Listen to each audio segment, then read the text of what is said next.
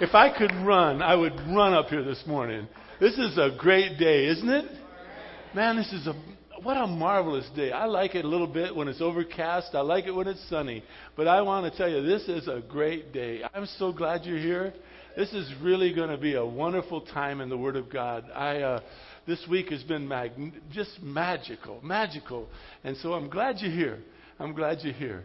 Now that's a stupid thing to do to say before you're going to speak that it's going to be a really a great message. Well, the, re- the reason I can say that is because it's not mine. Peter, Peter had just had just written the whole idea about salvation. But just when I think Paul is, I can't wait to see Paul. Now I can't wait to see what Peter looks like. Peter's just something else. He, he must have been just a unique, unique, unique man. Uh, such a leader and, and, and gruff I'm certain, and, and, and rough edges, I'm really certain, but just a tender, gentle man because he's speaking to us about salvation even in the midst of difficulties. Even in the midst of whatever it is that you're going through, God's there.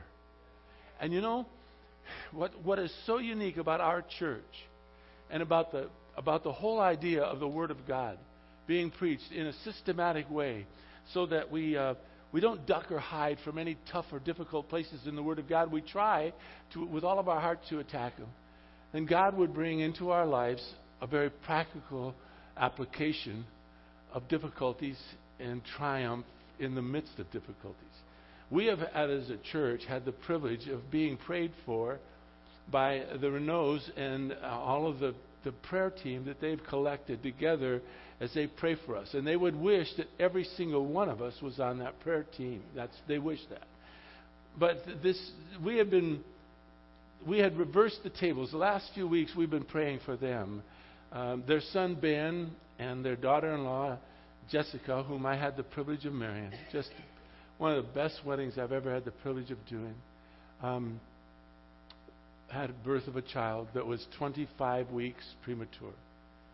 And um, and, Je- and, and Reese is her name, and Reese went home to be with the Lord. I told you about that last week.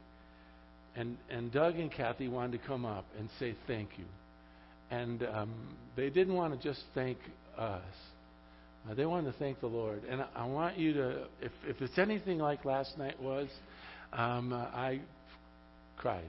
And I uh, run up here too. Yeah, but she just had her knee operated on, and yet um, yeah, she, we, Kathy and I are unrunnable right now. Doug, why don't you take over? Dear church family, our testimony is that God moves heaven and earth on behalf of those who pray. And our son and Jessica, our, his wife, we, we're just so proud of the way they've handled this. And we know where that strength comes from. It, it came from the Lord, and, and it came from your prayers. And for that, we are eternally grateful. And we, we just the Lord has wrapped His arms around our family in such a mighty way. It's been amazing. And uh, our daughter, and uh, Christiana, is pregnant as well, and and and she was a little bit worried about going to Ben's house. It was really it was it was bothering her because you know she didn't want her joy to uh, get in the way of, of of Jessica's. And Jess just wrapped her arms around Christiana and said, Christy, I've got to be part of this too. And so our whole family, Lord, has just just wrapped its arms around one another. And, and again, uh, we, we just know where that strength comes from. It's from the Lord. And we, we just want to let you know that uh, there's, we're not the only ones going through these kind of things. And, and if, if you're going through something, please let us pray for you. Come up and, and let the prayer team uh, uh, pray over you and encourage you. Uh, because God will meet you where you're at. And uh, we, we just uh, we love this church. We thank you for your hugs. We thank you for your encouragement, for your love. Uh, we treasure you, and most of all, we thank you for your prayers. God bless you.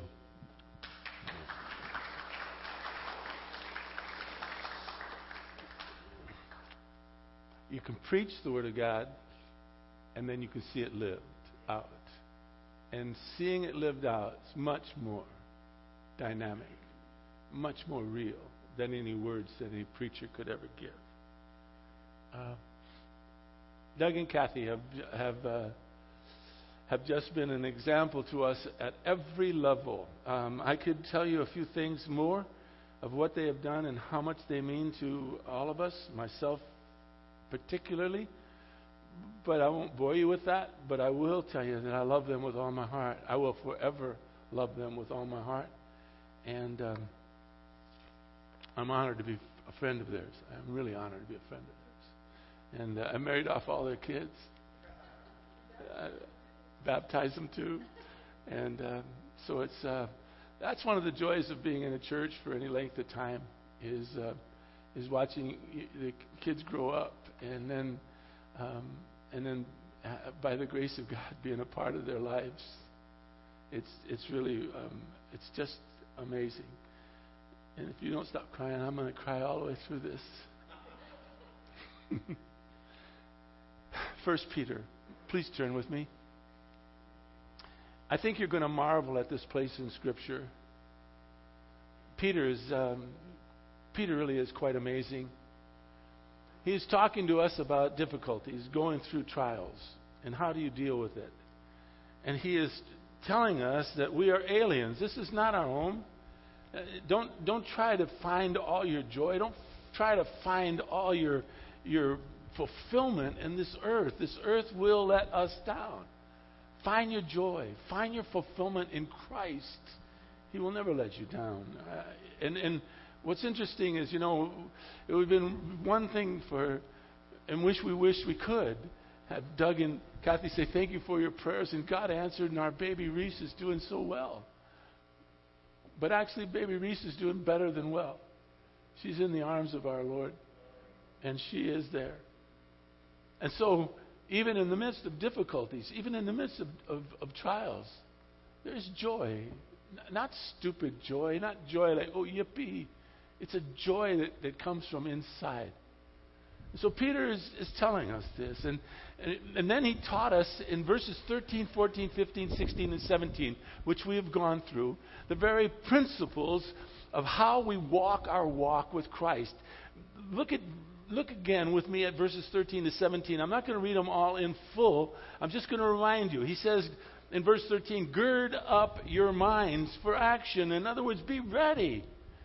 Keep sober, he says, in spirit. In other words, be clear thinking. Fix your hope, he says, completely on the grace of Christ. Be obedient children, he tells us. Don't conform to your former lusts. Rather, rather, he says, be holy. Be holy in all, in all, in all of your behavior, because Peter's taught our Father who is in heaven is holy. Finally, Peter says, Therefore, if you address as Father the one who impartially judges each person's work, then conduct yourself in fear. In other words, be respectful, be in awe, be in love with the, with the Father who is in heaven while you are here on this earth. In other words, live an obedient life. Why? Why? What, why? Why? Well, Peter answers that question so wonderfully in verses 18 through 21. He gives us four standards that we need to look at so that we can understand what we believe. He wants us to know what did God redeem us from? What was what was the need for redemption? Redemption, by the way, is going to be the key word for this morning. What did he redeem you from? And what did he redeem us with? Who did he use to redeem you and me? And for what reason? Why? which is the crux of what we're going to get to. The very essence of, of the first three are, I think most of you already know. Why? Why? Why did he go to the trouble to redeem you? Why? Hi, guys. Love you both. Two brothers, and they just love the Lord and appear to love each other very much. Josh and, tell me your names again. Pardon me? Ben and, and Josh. So great to see you here. Really. Why? What purpose did he redeem you? What was the reason? There's a reason. Find out what it is. One of the greatest joys in, in, in your life will be that time where the light bulb goes off and you understand exactly why it is you walk the face of this earth. What's your reason for living? Good to have one. Good to have a purpose.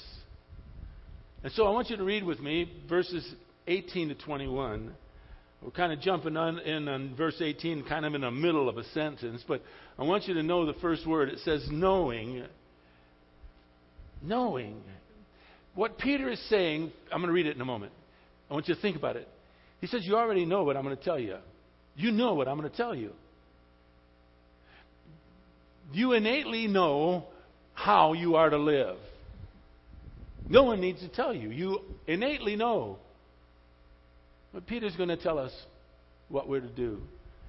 He says, verse 18, knowing that you were not redeemed with perishable things like silver or gold from your futile way of life, inherited from your forefathers, but with precious blood, as of a lamb, unblemished and spotless, the blood of Christ. For he was foreknown before the foundation of the world, but has appeared in these last times for the sake of you. You who through him are believers in God. God who raised him from the dead and gave him glory so that your faith and your hope are in God. Ah, gosh. Come on, Peter. That is awesome. But you know, you realize Peter didn't really write it all. Peter just inscribed what the Lord God had him to write so that you and I would understand why we are alive, why we draw breath, why we have, you know, for all the people that are, I think you and I are just fools for coming to church. Just foolish. I mean, you, what a waste of an, uh, a couple hours what's it all about? I mean, who wrote this and, and, and how do you know it's all true? And all of those questions that people have that think you and I are fools. But in the book of Proverbs, the Lord God says, The fool is the one who says in his heart, There is no God. You're not a fool. You're really only a fool if you hear what he says to you and don't obey. That's foolish. That's just foolish. Father, we want to thank you for the Renault family, for Ben and for Jessica, and Father, for little baby Reese. We can't wait to see her one day in heaven.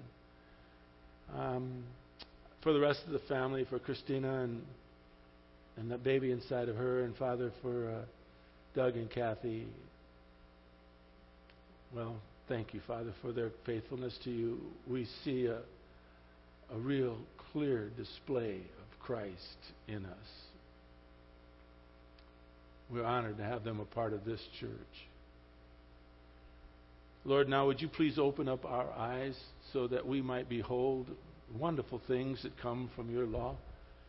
Would you please move me aside so that I do not interfere with what Peter so beautifully wrote many years ago?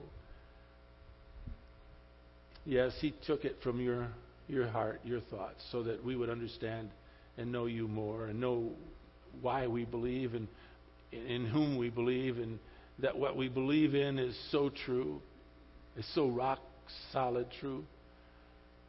Thanks for Peter. Um, Father, would you bless us now as we study your word? What a privilege. What a beautiful, beautiful day. Gosh, Father, thanks for the joy of our salvation. In precious Jesus' precious name, I say thank you. Amen. Well, I guess I want to start with where is your belief and your hopes? Where is your dreams? If it isn't in the Lord Jesus Christ as your Savior, then, then it is absolutely worthless. It's, it's of no value. Now, I want to say that up front and, and show you what Peter tells us going into this message. Long ago, a Puritan by the name of Thomas Watson wrote these words. He wrote these words about the importance of redemption. This, this whole package right here in, in verses 13 to 21 is all about redemption. He said the, the importance of redemption is this great, great, great was the work of creation. But greater, he wrote, was the work of redemption. Think about it.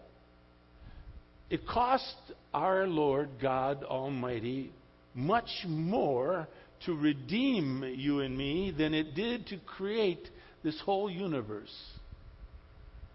In creation, eh, we are told that God but spoke His word and everything came into being.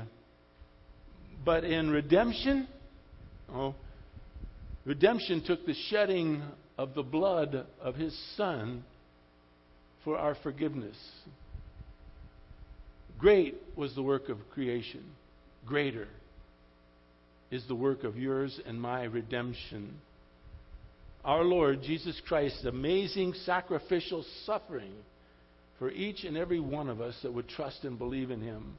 So let's take a look at the word redeemed. Redeem is the key word. It, it is essential to your and my salvation. It deals specifically with the cost Redeem deals with the cost of your and my salvation by the means of God's payment for the forgiveness of yours and my sin.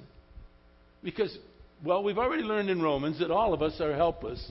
It says that all of us have sinned in Romans 3:23 and all of us have fallen short of the glory of God. That's that's true for every single person here in church and out of church that would never step foot in a church. We've all sinned. We've all fallen short of the glory of God. So to be forgiven and to be reconciled, God chose to purchase you and me back to Himself by paying a price for our condition, which was sin. And only when that payment is made, and only when that payment is accepted, accepted, can He then release anyone from the bondage of sin. In other words, God is the one who accepts the payment or not.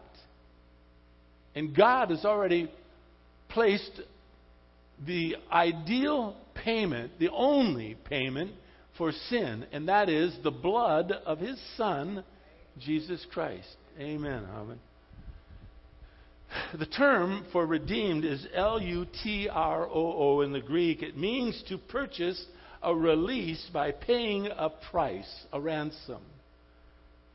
In Galatians 3:13 we are told that Jesus Christ redeemed us from the curse of the law having become a curse for us because it says cursed is everyone who hangs from a tree. I want you to see where this all began. I want you to kind of pull this in a little bit. Turn to Exodus, Genesis, first book in the Bible is Genesis, the next one in is Exodus. Turn to Exodus chapter 12. It all began at what was called Passover. A price, a redemption had to be paid when the Lord God said to Moses and Aaron and to the people of Israel that I am going to take you out of your bondage by paying a price. Exodus chapter 12. I want you to read with me, please. It's a little bit. It's, uh, we're going to go to about verse 13. It said, Now the Lord said to Moses and Aaron in the land of Egypt, there, there the Jews were in, in captivity. This month, the Lord said to Aaron and Moses, shall be the beginning of months for you. It is to be the first month of the year to you. Speak to all the congregation of Israel, saying, On the tenth of this month, they are each one, note that, each one of them are to take a lamb for themselves, according to their father's households, a lamb for each household. Now, he gives a provision in verse 4. If the household is too small for a lamb, then he and his neighbor nearest to his house are to take one according to the number of persons in them, according to what each man should eat. You're to divide the lamb. Verse 5 Your lamb shall be an unblemished male, a year old. You may take it from the sheep or from the goats. You shall keep it until the fourteenth day of that same month. Then the whole assembly of the congregation of Israel is to kill it at twilight. Oh my gosh, where would PETA be? You can't do that. They would say to God Almighty, You can't kill an animal. Moreover, he says, I don't think he would even answer them. Moreover, he says, they shall take some of its blood, and they should put it on the two doorposts and on the lintel of the house in which they eat. In other words, every family, by the way, it's not just the Israelites. Any and every family that wanted to follow this could get a lamb, could take that lamb, could sacrifice that lamb, take the blood of that lamb, put it on its doorpost, and what was called the angel of death would pass over that house and that household. So it wasn't just for the Israelites, it was for anyone. Blood was the payment to be made in full. Then it says in verse 8, they are, eat, they are to eat the flesh that same night, roasted with fire. They shall eat it with unleavened bread and bitter herbs. Do not eat any of it raw don't boil it at all with water, but rather roasted it with fire, both its heads, its head, its legs, along with its entrails. And you shall not leave any of it over till morning, but whatever is left of it until morning you shall burn with fire. Now you shall eat it in this manner. Eat it with your loins girded. Eat it with sandals on your feet. Eat it with the staff in your hand, you shall eat it in haste, because it is the Lord's Passover. For I will go through the land of Egypt on that night, and I will strike down all the firstborn in the land of Egypt, both man and beast, and against all the gods of Egypt I will execute judgment, for I am the Lord. The blood shall be a sign for you on the houses where you live, and where I see the blood, I will pass over you with no plague shall befall you to destroy you when I strike the land of Egypt. That's the first payment that was made the blood of a lamb. It was unblemished, it was a male, a year old. It was taken in sacrifice, and the blood was shed. You know, that's a very gruesome, very gruesome story. Really, to think of, of, of sacrificing an animal, an innocent animal. But I think it was for a purpose. I think it was to show the people how, how terrible God looked upon sin. And so that they would, they would see the, the, the travesty of what they did there in that little innocent animal that had to shed its blood for the forgiveness of their sin, our sin. It become much more monumental when Jesus Christ came to this earth, when he, perfect, unblemished man, gave his life, his, shed his blood for you and me. Wow. The lamb's life and the lamb's blood placed on the doorpost was the price that was required to spare the family's firstborn. Simply put, it was a statement of obedience. That's what it was. I mean, think about it. What would you think? I mean, to say something's going to pass over my house just because I put blood on it? I don't believe that.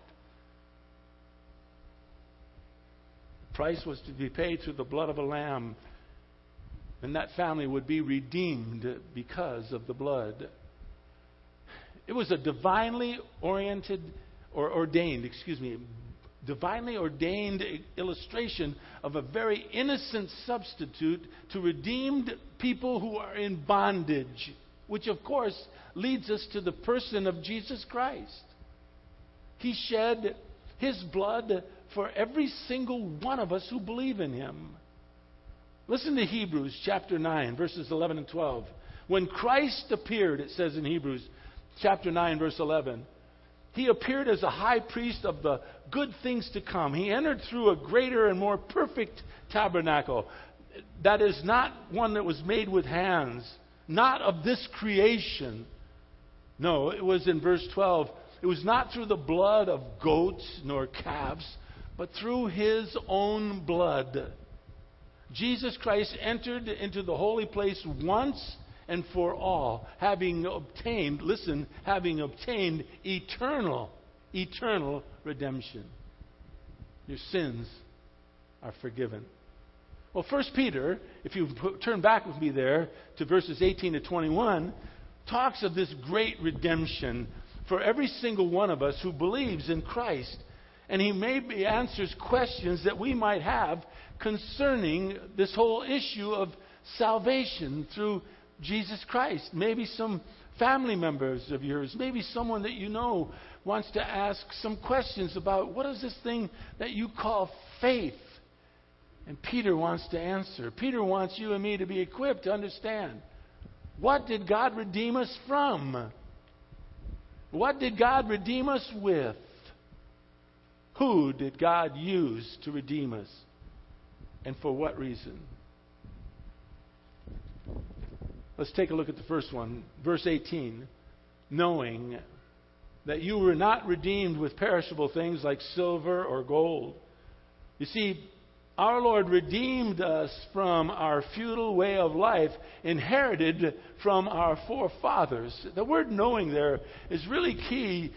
We know better. It, it takes me back as a matter of fact, it's not in my. I didn't ask the guys to put this on because I thought about it late last night. Well, I thought about it actually during the message, and, and I thought about when we read in Romans how how how Paul taught everybody in Romans. In Romans chapter 1 and verse 18, Paul says, The wrath of God is revealed from heaven against all ungodliness and all unrighteousness of men who suppress the truth in unrighteousness. Listen to verse 19. Because that which is known about God is evident within them.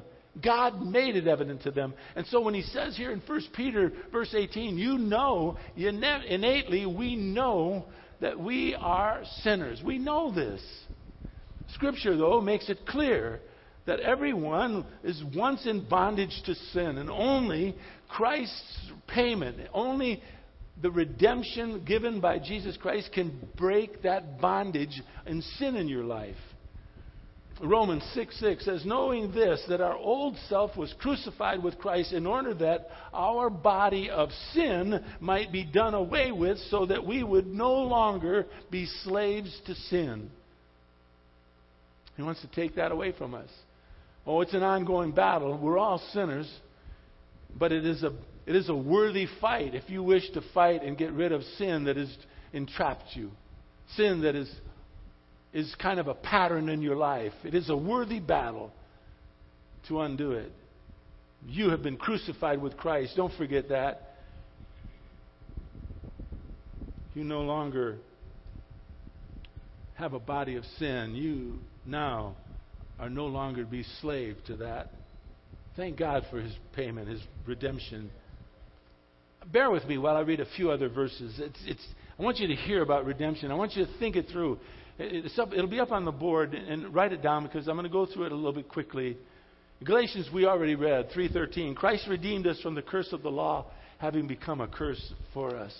Ephesians 1:7 says, "In Christ we have redemption through His blood. We have the forgiveness of our sin, our trespasses, according to the riches of His grace, His unmerited favor." Colossians chapter 1, verses 13 and 14 says this God Almighty rescued us from the domain of darkness, and He transferred us into the kingdom of His beloved Son. Let me read that again. God rescued you and me from the domain of darkness and transferred us into the kingdom of His beloved Son, in whom, in Jesus, we have the redemption, the forgiveness of our sin. Titus chapter 2, verse 14 he gave himself to us to redeem us, Jesus did. To redeem us from every lawless deed and to purify for himself a people for his own possession, zealous for, this is a key of why he redeemed us, zealous for good deeds. Wanting to do favor unto the Lord, wanting to serve the Lord with our lives. How? I don't know. I don't know. I know how I'm supposed to. At least I have a, a, a clue. But from day to day, it can change. Why? Why did our Lord redeem us? For good deeds. Okay. So, we've been saved from sin. What did he use? What did he redeem us with? Well, it says in verse 19, with the precious blood as of a lamb, unblemished and spotless, the blood of Christ. Psalms 49, verse 7 and 8 reads like this. Listen closely. No person by any means can redeem his brother or give to God a ransom for him. For the redemption of his soul is costly. You know what, what Psalms 47, verse 7, 49, verse 7 is saying? There is no other payment. You can't muster up a way to make, make God happy with you or your family members or your brother, your sister, your husband, your wife, your kids. Everybody has to do it on their own.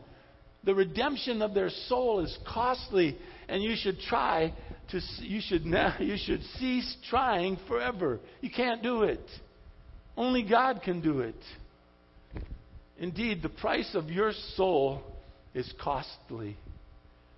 And in verse 18, Peter appeals to our basic knowledge. Knowing emphasizes that we innately know that we were not redeemed with, with metals like gold or silver or something of this earth. No, we were redeemed from our sins because of the blood of Jesus Christ. Listen to this great verse in Revelation chapter 1, verse 5. It says, Jesus Christ, the faithful witness, the firstborn of the dead, and the ruler of the kings of this earth, to him who loves us, released us from our sin by his blood. It can't be more clear. It Can't be more clear. The blood this is what God has freed us from, our sin. And this is what God has used to free us the blood of His Son, Jesus Christ. It's very costly. So then, who did He use to redeem us and for what reason? Verses 20 and 21. It says, He was foreknown, talking about Jesus Christ, before the foundation of the world, but has appeared in these last times for the sake of you. In other words, for your sake. He has come to this earth for the sake of mankind. For your sake, He came to this earth. For your sake, He decided to go to the cross. And that was established before the foundations of this earth. It wasn't saying, oh, God said, what will I do? No, the plan was all set before He even made all of this that His Son would come to this earth and die for yours and my sin. Verse 21 Through him are believers in God, who raised him, God, who raised Jesus from the dead and gave him glory so that your faith and your hope are in God. Let's take a look at the first one. Who did he use? Well, without question, you already know it's Jesus Christ. If you come to this church at all, we are fundamentally believers in Jesus Christ. We're not a religion, we're not a denomination. We're a group of people who believe the inerrancy of Scripture, and we believe that Jesus Christ is our only answer, our only cure. And so the, the word foreknown is a huge Greek word. It's P R O E G N O S M E N O U. It literally means that God planned long before this whole creation was, was established to send his son as the Redeemer, the Savior, before the foundation of this earth. There's no other plan, there's, there's no other way. There's only Christ. Before anything else, Jesus Christ was God's plan to take away the sin of this world. That's why I wished I could have been there. I wish that I could have heard that John the Baptist, who was there in the wilderness, and he saw in the distance Jesus Christ walking towards him. And what did he say to the people? John the Baptist said, Behold, the Lamb of God who takes away the sin of this world. Now, I don't think I would have been able to comprehend what he said at that time. But I would have loved to have seen that moment. Behold, the Lamb of God who takes away the sin of this world. Well, the who, of course, is Jesus Christ. Why? Why? What reason? Why were you redeemed? Why is it so important that God loved you so much that he sacrificed his son. Who amongst us would sacrifice our son right now? Those of us that have children, son or daughter. Who of us would sacrifice our son or our daughter for another person? Not a one of us. Not me. Not me. I might. If something had to be done, I'd do it in their place. But I wouldn't sacrifice my son nor my daughter. They're way too valuable.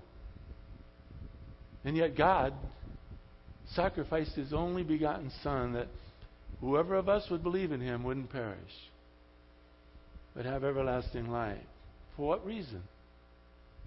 Why are you so doggone valuable? Why am I of any value? Redemption in Christ alone tells us in Acts chapter 4 verse 12. There's salvation in no one else. Acts 4:12. There's no other name under heaven that has been given amongst men by which you and I must be saved. There's no other way. Some people like to think there are, but there isn't. Peter marks clearly the, the exclusivity of the gospel as the only way to redemption. What Peter is saying, please hear this. He is boldly preaching, Peter, that a person cannot be a believer in God apart from the knowledge of the death, the resurrection, and the sovereign lordship of Jesus Christ. Lordship is key. None of us have the right to say to our Lord, no. No. We don't have that. If He is our Lord, we are only to say, Yes, Lord. In fact, anyone who does not believe in the gospel of Jesus Christ cannot know God at all. Now, I know that seems like a harsh statement, but I want to back it up. No, John does.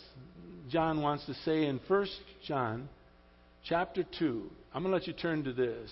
1 John chapter 2, verse 20. I want you to see it for yourself for those that, and I know there are some that are fairly liberal in, in this whole idea of Christianity, thinking, you know, there's, there's got to be many ways to God. No, there isn't. There's only one way to God. And He established that way before the foundation of this world, and it's not changed. We don't catch Him off guard by thinking, well, there's so many religions now. Surely God loves all of those other ways. No, He doesn't. No, He doesn't. It says in John chapter 2, verse 20, But you have an anointing from the Holy One, and you all know. In other words, you know, just like he said in verse 18 here, and just like he said in verse 19 in Romans chapter 1, you know because God made it evident to you. John writes in verse 21, I have not written to you because you do not know the truth, but because you do know it, and because no lie is of the truth. So he then says, Who is the liar? Well, it's the one who denies that Jesus is the Christ. This is the Antichrist, the one who denies the Father and the Son. Verse 23, you might want to mark it. Whoever denies the Son does not have the Father. Wait, that's got to be a misprint. What about all those wonderful churches that are opening their doors and saying there's, there's myriads of ways to God? If you just don't trust in Christ. I mean, I even heard Robert Schuller. Was it the, Crystal, what, Cathedral? I heard him say one time, there are many ways to God. There are, Robert? Really? Really? What Bible are you reading out of? Many ways to God. I've heard others that, if, if I told you their names, would blow your mind guys that are established churches in this our community that say, oh, there's many ways to God. No, there's not. No, there is not. Because the Bible doesn't lie. Whoever, verse 23, denies Jesus Christ does not have the Father. And the one who confesses Jesus Christ has the Father. How simple is it? I mean, even I can understand that. Cheated my way through college. I didn't really, well, yeah little this, little of that. don't you laugh at me. Jeff Ochoa, don't you laugh at me. Verse 24 As for you, let that abide in you which you heard from the beginning. If what you heard from the beginning abides in you, you also will abide in the Son and in the Father. Look, I'm not lying to you, and I'm not trying to make it hardcore. I'm just telling you what the Bible tells you. Place your faith and trust in Christ and He alone. And don't deny it. Verse 21 ends in 1 Peter by talking about faith and hope. Let me just wrap this up into a little bit of a bow right now. Faith enables a believer to trust in God in the midst of life's present circumstances. It's a, it, it could be a, a life verse for the Renaults. Faith, faith, faith in God. It allows you to deal with your present circumstances.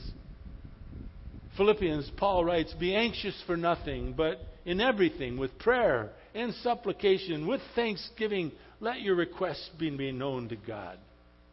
Hope, on the other hand, hope enables belief in our future grace. It, it's not talking about right now. Faith is right now, hope is in the future. It's to be revealed in, in, in, in, time coming. It says in Romans 8:25, if we hope for what we do not see with perseverance, we wait eagerly for it. Yeah, glory is right. God bless you. Alvin, come up here. End us in prayer. No? Close us in prayer. God bless you. I love you so much. Would you pray for us? Father God, we thank you for this glorious day that you created before the foundations of the world, Father. Mm-hmm. We thank you for that precious blood of your Son, Jesus, mm-hmm. Father, that redeemed us back to you, Father. We ask that you be with us as we leave this place, Father, and return us next week. We pray this in your precious Son, Jesus' name. Amen.